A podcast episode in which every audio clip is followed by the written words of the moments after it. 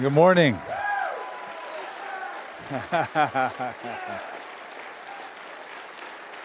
oh, man. Thank you. Thank you very much. Great to be back.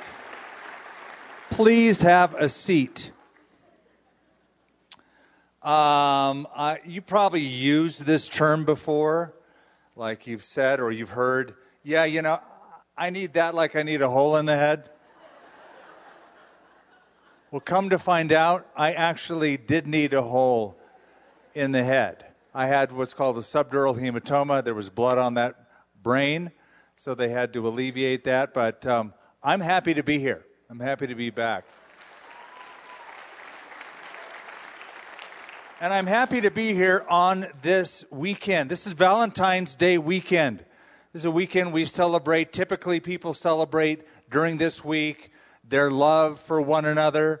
And I, we, we have co opted Valentine's Day weekend because we believe that it's our opportunity to show God's love to people who would otherwise not be able to know about it. And um, I know what it's like this past week to get bombarded by love. I've had my own love bomb.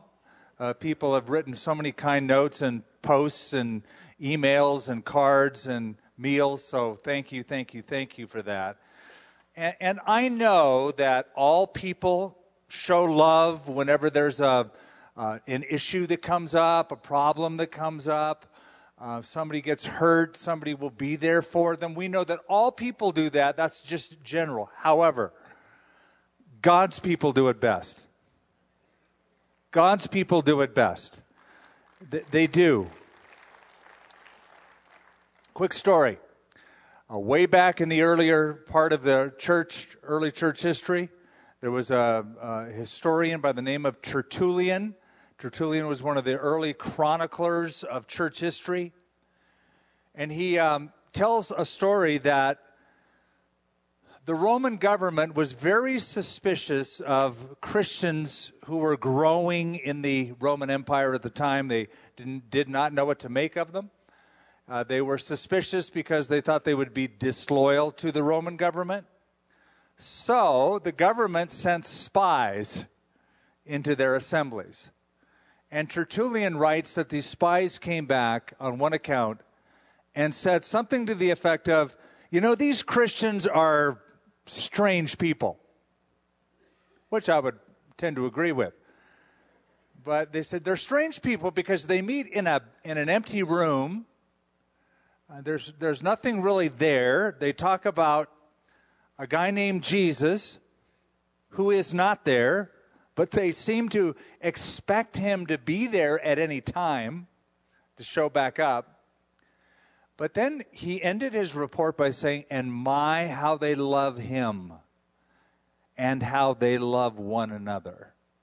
And so, what struck these spies is the love that was being shown by the church for other believers. My, how they love him and how they love one another. Really, that's why we're here this weekend. We've always had a mission presence. We've, we've always done things to reach out to a lost and suffering world. We, we've always believed that as a core value. We believe that the world needs to hear and not only to hear, but also to see the love of God. We believe we have a very unique opportunity set before us in this organization that we call Reload Love. Um, it's something that I believe in personally to the extent that I give to it. We as a family invest in it. And uh, it's something I'm hoping you'll believe in too. Very minimally, that, that we would all be praying for uh, what God wants to do and praying for people, but then also hopefully to get involved in it financially. So I want to read a text to you out of Hebrews chapter 10 something that uh, in my recovery the last week I was looking at, it just sort of struck me. Uh, the writer of Hebrews in chapter 10 says, this is Hebrews 10, verse 19, I'm beginning that paragraph. Therefore, brethren, having boldness to enter the holiest by the blood of Jesus, by a new and living way which he consecrated for us, through the veil that is his flesh.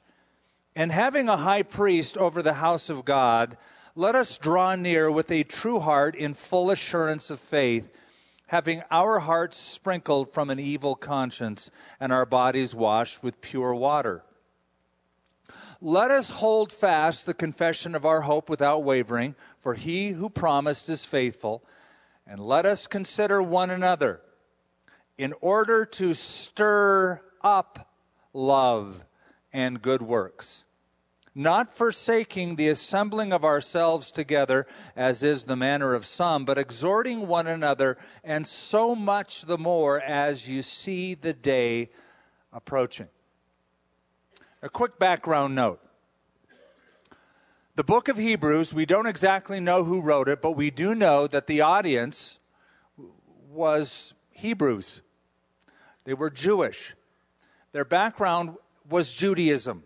They had come to faith in Christ, but because of the pressure of that older religious system, Judaism, they were tempted, many of them, to go back and trust in the sacrifices at the temple, trust in the synagogue, trust in the religion they were brought up with. Some of us know exactly what that feels like.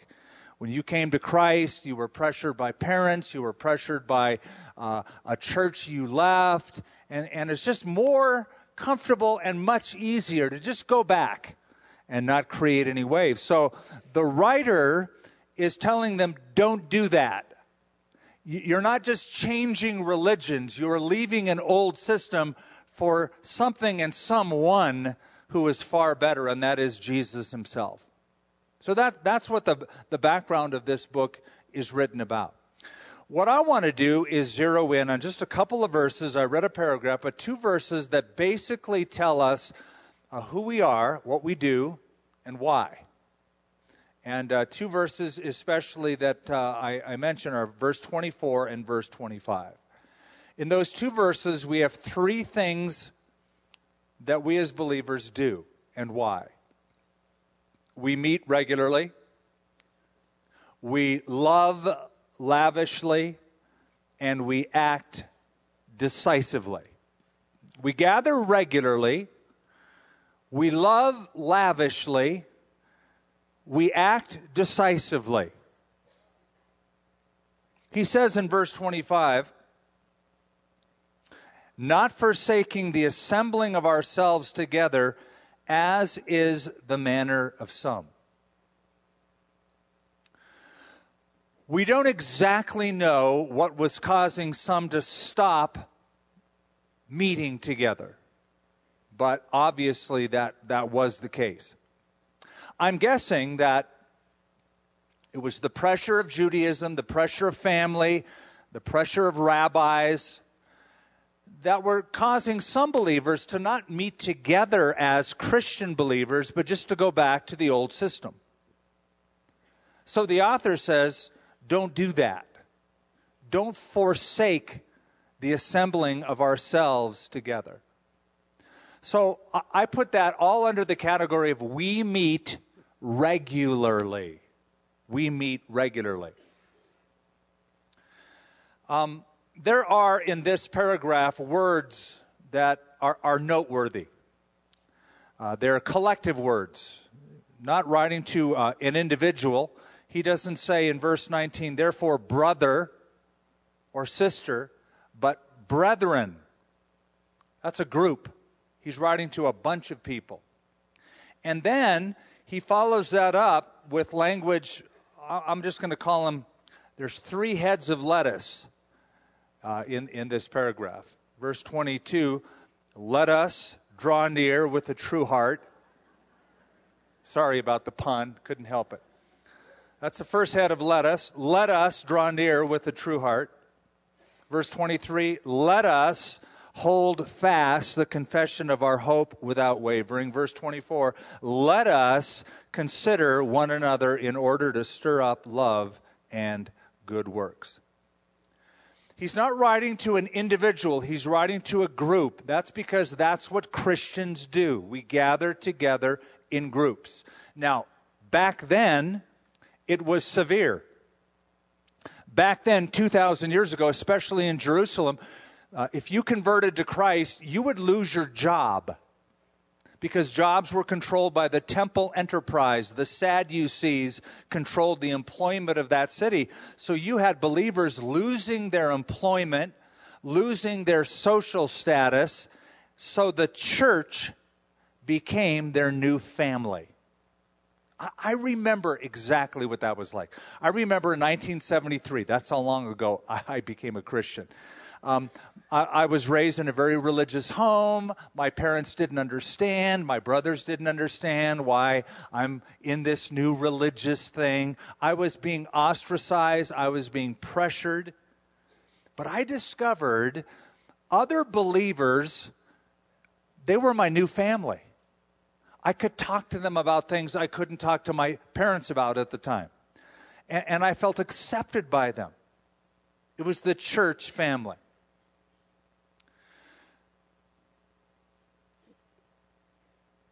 A computer cannot do that for you. Social media cannot do that for you. A podcast cannot do that for you. And what a computer and social media and a podcast cannot do for you, the church of Jesus Christ should do for you. Should be able to provide for you a family. We live in a culture where we can connect instantaneously on our devices, and that's a good thing uh, to some degree. It's a good thing. Uh, I take advantage of it.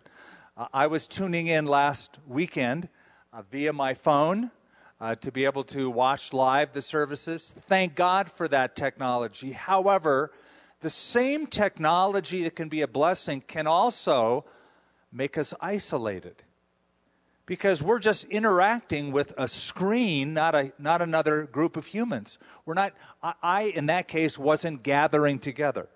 It's good for a quick fix, but it shouldn't be an ongoing practice.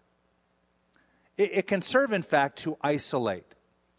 So I love Psalm 68, where it calls God a father to the fatherless, a defender of widows who sets the solitary in families. In the body of Christ, I have discovered a wonderful family. And you hear the language, and it's intentional language. Every week when you come in the building, we say, Welcome home. Welcome to God's family. We're glad you're a part of the family. We want to live life together. We want to do this together. We want to be able to pray for you. So, the church of Jesus Christ will never be outdated. I, I, I hear the death knell of people saying the church of Jesus Christ is going away or, or the modern church is a thing of the past. The church of Jesus Christ will never be outdated as long as it stays biblical. If it doesn't stay biblical, then it's just another club. Uh, it, it, might as well be the Elks Club or, or, or whatever. Just, just a social gathering. But if it stays biblical, it becomes a spiritual family that gets you through life. So we gather. We gather together. There's great value in leaving our homes and gathering together. It's called fellowship. Fellowship can never be done alone. You can't download an app called the Fellowship app. You can't really have true interaction without being able to see body language, hear the tone of a voice, feel the reaction of people around you. Uh, you can't download on your computer Intimacy 3.0. It doesn't work that way. There's an old Jewish proverb, not a biblical proverb, but a Jewish proverb, a saying that said, um, A friendless man, a man without friends, a friendless man is like the right hand bereft of the left hand. And I would say that a, an isolated Christian is like a right hand bereft of the left hand. We need each other and we need proximity to each other. We need friends. We need family. And so we gather regularly for that reason. I remember reading an account of Adolf Hitler written by a man who probably, of all the people that knew him, would be considered his closest friend. His name was Albert Speer. And Albert Speer wrote of Adolf Hitler that Hitler was an unusual person in that he did not respond to friendship. He was incapable of having a close friend. And he became very, very isolated because of that. So, so we need each other. We need a family. We need proximity. Because when we gather together, we, we're sharing time, we're sharing attention, we're sharing, uh, like this weekend, in projects. You know, we believe in this project and we believe in it strongly enough to share it together. So, number one, we meet regularly. Second thing, we are to love lavishly. The text in verse 24 says, And let us consider one another in order to stir up love. I think love needs to be stirred up because we live in a society that stirs up hate all the time. I, I cannot get on social media, I cannot get on television without seeing people spewing out hatred, usually one political party toward another, and we feel the division and hatred gets stirred up. We gather together in order to stir up love. I uh, was reading uh, a musical website of all things the other day, and something really just stood out to me. It said that in their estimation, 100 million love songs have been recorded in history. Now, recording is not that old of a practice, so that really grabbed my attention. 100, they said at least 100 million love songs have been recorded. But the article went on to say the lasting love songs, the ones we really remember, are about heartbreak. The ones that really stand the test of time are songs written about heartache. In other words, the love songs that people remember are about the failure of love, not the success of love. So I'm here to tell us that can't be our legacy. Our legacy should be of the success of love rather than the failure of love. Remember a few weeks ago when we were in Romans 12, we, we dealt with that passage, let love be without hypocrisy, and we mentioned the different words for love, and that we in America use the same word for lots of different expressions of love. I love you, sweetheart. I love you, Jesus. I love pizza. And we said it can't be pizza love. It has to be real love, authentic love. So we gather regularly, we love lavishly. It's what we do, it's who we are.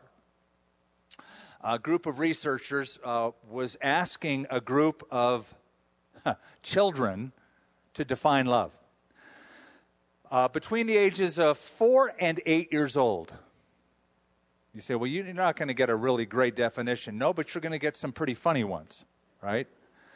Uh, tell us, what is, in your view, what, what is love? What does that mean?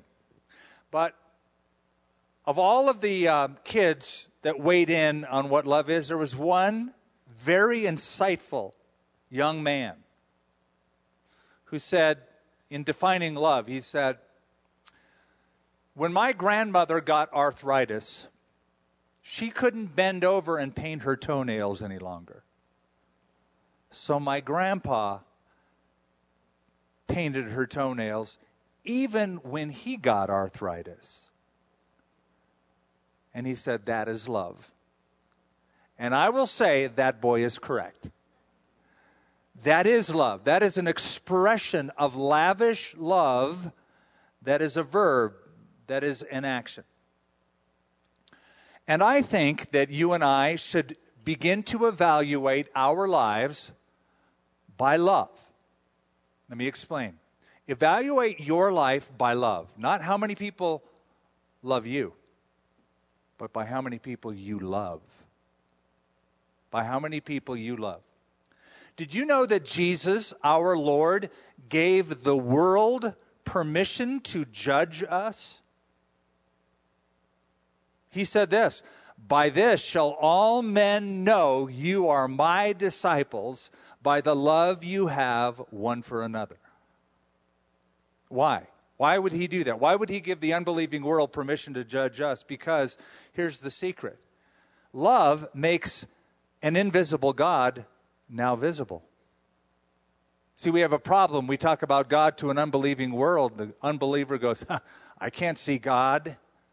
Where is God? You, by love, authentic love, demonstrate, make visible the invisible God. The apostle John in his letter 1 John chapter 4 verse 12 wrote these words, "No one has ever seen God. But if you love each other, then God lives in us and his love is brought to full expression in us." So think of it this way. Love is a billboard that causes drivers to get attention. So, love is the billboard that allows passerbys to focus on that, remember it, and know there's a God and He is real. Because I have seen His love demonstrated by this group of people. So, this is who we are and what we do. We, we meet regularly, we love lavishly, and third, we act decisively. I'm going back to verse 24. I'm only reading two verses where it says, Let us consider one another in order to stir up love and good works. And good works. Stir up love and good works. The word stir up means to motivate or, or to spiritually stimulate the value of gathering together, and I think the value of this once a year thing called the Love Bomb, is to stir up, stimulate spiritually the good work of showing lavish love at a decisive moment for the very least of these children impacted by terrorism. Now, there's a very real thing called compassion fatigue. Experts know that people who, who hear about needs on an ongoing basis get it. Compassion fatigue, or caregivers who, who are giving care to one person over a long period of time get fatigued, get tired out showing compassion. And I know that we are given throughout a year uh, a number of different things to contribute to. Operation Christmas Child, Feed New Mexico Kids, a presence at Christmas time for underprivileged children in our community, and Reload Love, Love Bomb, etc. I know that. I'm praying we will not get compassion fatigue. But could it be that we, because we have this tendency, that Jesus gave a command to love? He said, Do you remember this? A new commandment I give to you that you love one another as I have loved you. Now, when you hear that, you might think, a command to love? D- doesn't that go against the very definition of love? Isn't love something that just spontaneously arises out of the emotion? No, it doesn't. Anybody who, who has been married more than a year knows this. Anybody who has children knows this. Anybody who has a friend or a neighbor knows this. You don't always feel the same, but you, you make a commitment, you make a decision to act a certain way toward a person. So he gives a command, a new commandment I give to you that you love one another. So, in showing love to the least of these, and in this case, children impacted by terror, it's not that you're going to feel warm fuzzies following you all the days of your life or, or have uh, the sun shining and the birds chirping. More than a feeling, though it does feel good to give you're going to be able to know that you are showing, demonstrating the love of God to somebody in this world who needs to hear it, needs to feel it, needs to see it, and in many cases, who has never heard of Jesus before but will because of your lavish love. So we, we, we gather, we meet regularly, we love lavishly, we act decisively. I'm joined by some friends, actually, family members, my wife and my son Nate. Um, Lenya, this really was your idea, Reload Love. It was the Lord's idea, but He, he gave it to you in, in the shower. And um, because that's not creepy. Yeah. um, okay, so Reload Love has been going on for about six years now. We've been talking about this. We do, we do this love bomb thing now. This is like fifth or sixth time that we've done it. What has Reload Love done? That was a very I know, pregnant it long pause. It was a long pause on purpose. what is it you've actually done? Well, I'm blessed to say we've built 40 playgrounds, so that's pretty amazing in five years. This is our sixth Love Bomb. Also, we've distributed over a million dollars, thank you to you, with Reload Love. It's incredible. We've been in so many countries that um, we are thrilled. We've been to Jordan, Iraq, Syria, Pakistan, Thailand, Burma, Cambodia, Bulgaria, Lebanon. Iraq. I Sounds like I- you're an Did you say that? underachiever. I think I did. Jordan, But- Iraq? Yes. Okay.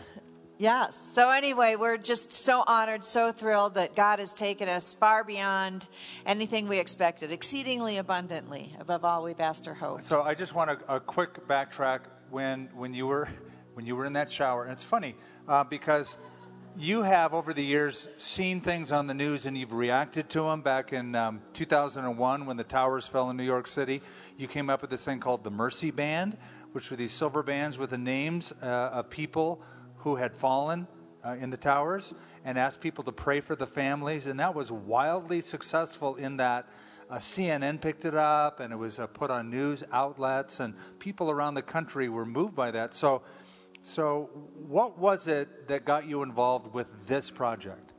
Well, first of all, um, I know a lot of us avoid the news, but I watch the news because I pray when I watch the news. So I would encourage you to go back to watching the news, but pray while you're watching it. And so um, during this season for Reload Love, um, Bashar Assad of Syria had dropped sarin gas on several villages, and I saw the children coughing and gagging, and that was supposed to be a red line. And then ISIS came across into Iraq and committed genocide with the Yazidi people, chasing them up this mountain. And they were trapped, and they were trying to bring helicopters in, and moms were trying to put babies on the helicopter. And I just thought if those were my children or my grandchildren, I would pray that someone would help them, that someone would do something. And alone, we feel like we can't do much. But I think together, we can do enormous things. That's the point of the body of Christ. That um, together we're better, where two or more are gathered in his name, he's in the midst, and the gates of hell can't stand against it. So I think I was thinking, how could we get people joined together? And if you wore a piece of jewelry or a t-shirt or made a donation that maybe we could make a big difference together. And i do believe god's love is the answer and that god's love um, can break down all evil no matter where it is. So i think that those were my thoughts and um, the idea was um, i wonder if we could get spent bullet casings turn them into brass charms and help kids impacted by terror. And Okay, here so- we are six years later. And so you were on the Mike Huckabee show recently, and he asked you this question, and he said, "What is a love bomb?" And you explained it as? A virtual fundraiser that um, you didn't have to actually be here to do this.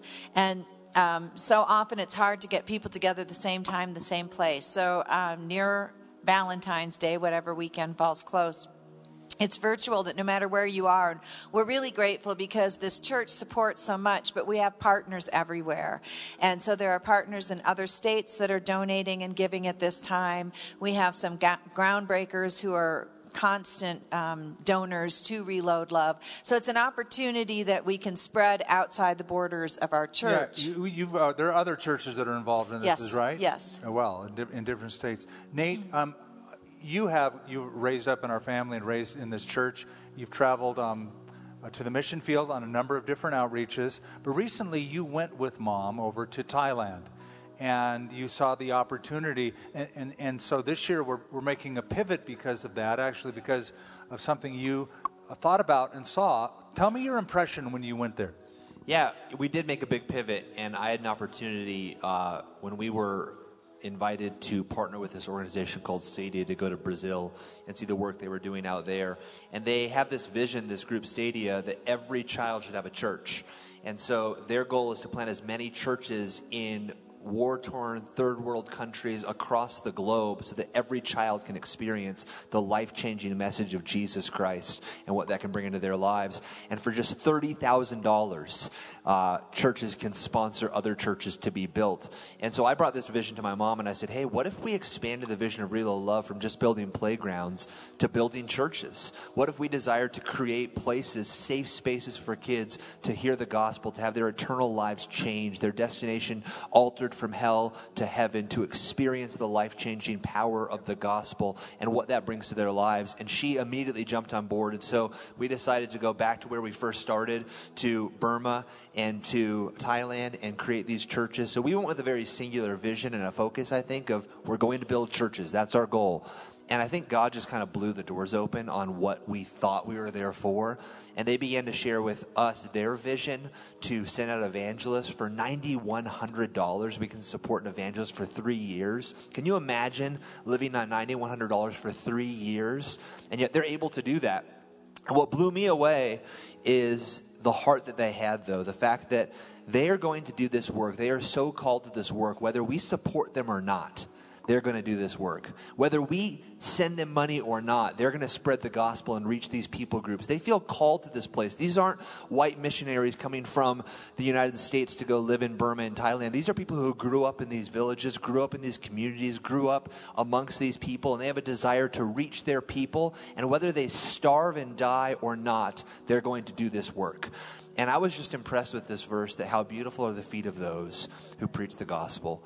But that verse also says, How can they go unless they're sent? And I was looking at us and the resources we have, the ways that God has blessed and the things that God has given to us.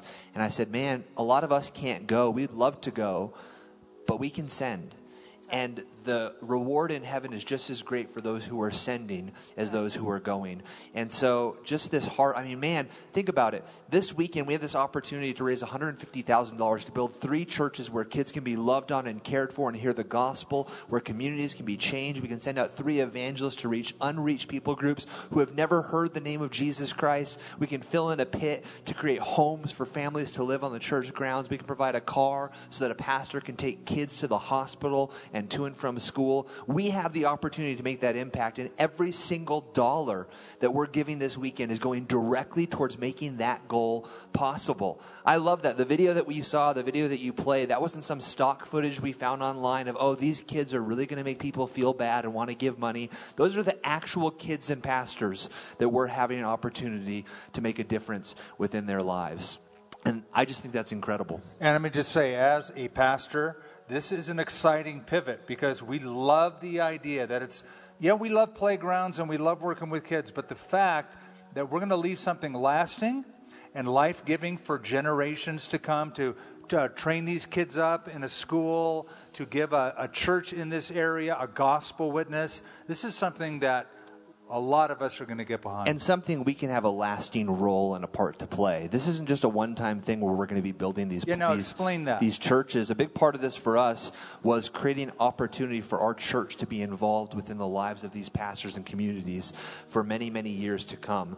And uh, you know, my wife was just texting me during that video, and she said, "I want to go sad Aww. cry emoji. I want to love on the babies so bad. And that's been the response since we started Reload Love. There's been so many people who have said, I want to go. I want to love on these kids.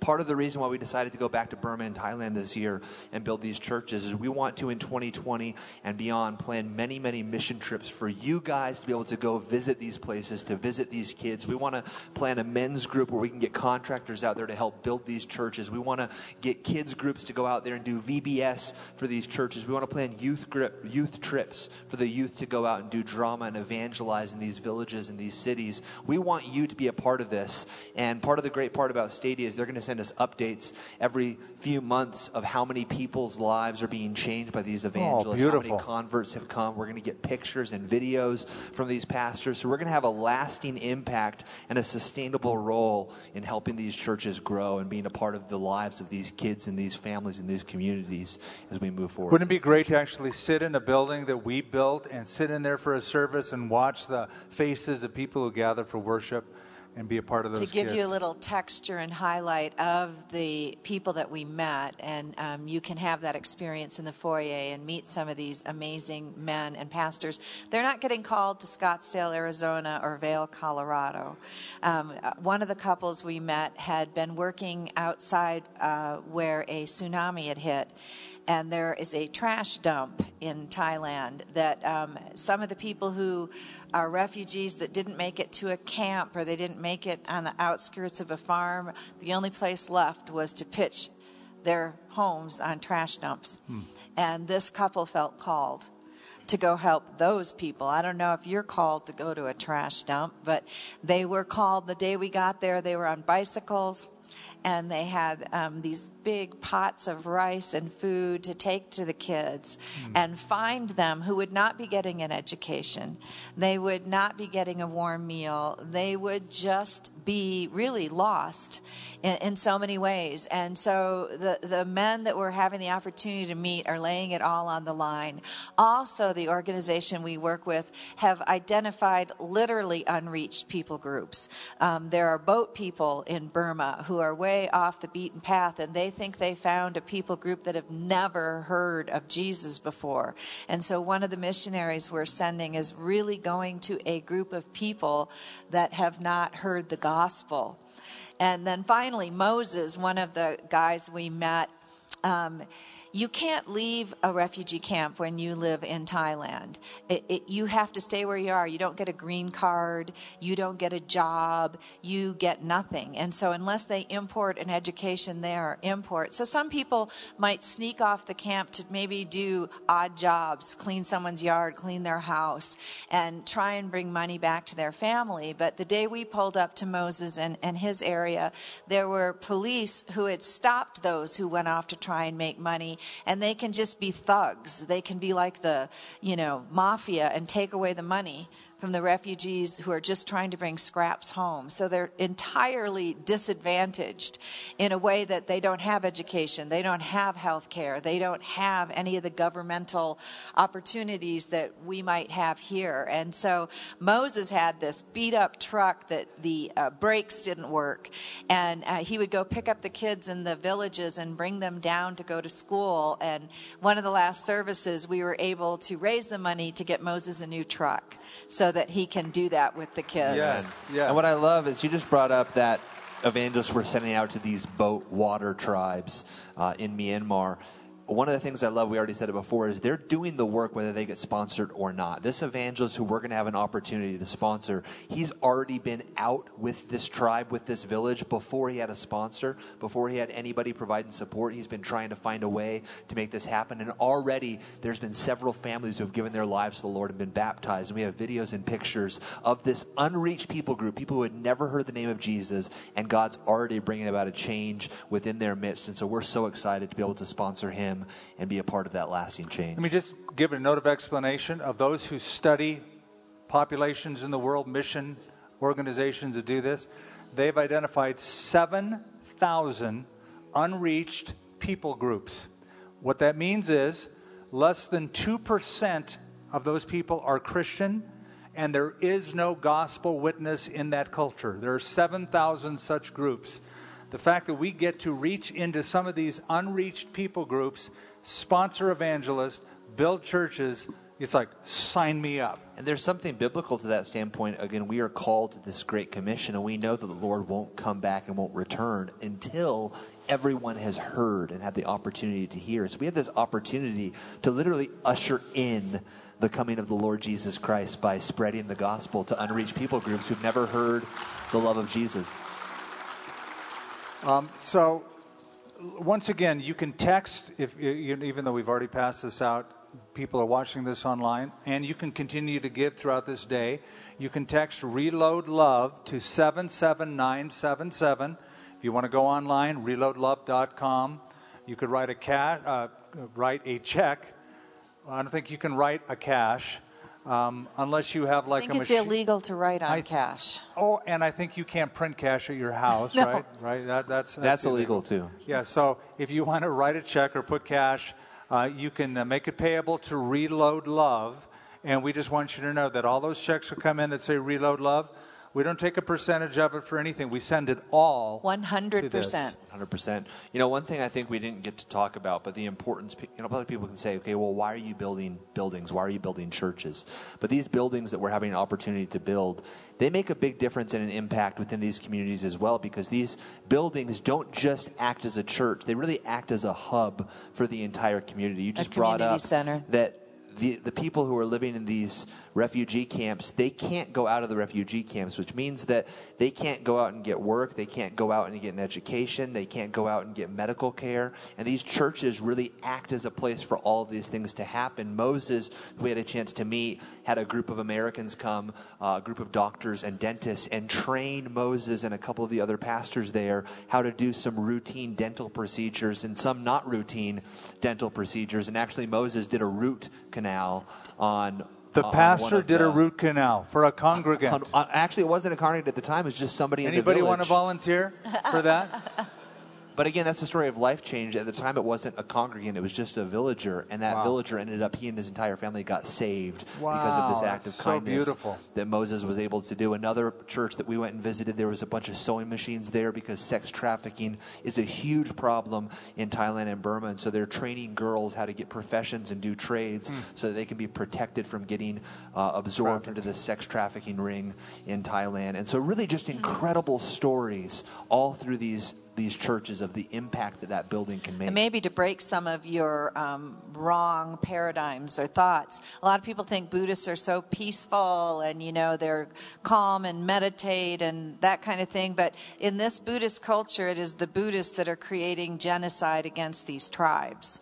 And so these pastors have been um, persecuted, beaten, and hurt and harmed by Buddhists as they're trying to survive. Uh, Pastor Moses, now that he's in Thailand, said, Well, they say statistically Thailand is 100% Buddhist, but we like to say it's 99% now because of the work that we've been doing in Thailand. Yes. So um, it's really beautiful that these work are, are, are able to stand against something else and bring the gospel to, again, these really unreached people. Hey, before we um, uh, dismiss, there's somebody who really needs to be up here. She hasn't been during the whole service, but she really is such a part of this family, and that is Janae. Janae, come on up here for a moment, please. Thank you. She gets embarrassed when I do this, but she has been such a love and support to, to me this last uh, several weeks. Thank you. Stand up here. Stay up here. Can we all stand? We hope you enjoyed this special service from Calvary Church. We'd love to know how this message impacted you. Email us at mystory at calvarynm.church. And just a reminder, you can support this ministry with a financial gift at calvarynm.church slash give. Thank you for joining us for this teaching from Calvary Church.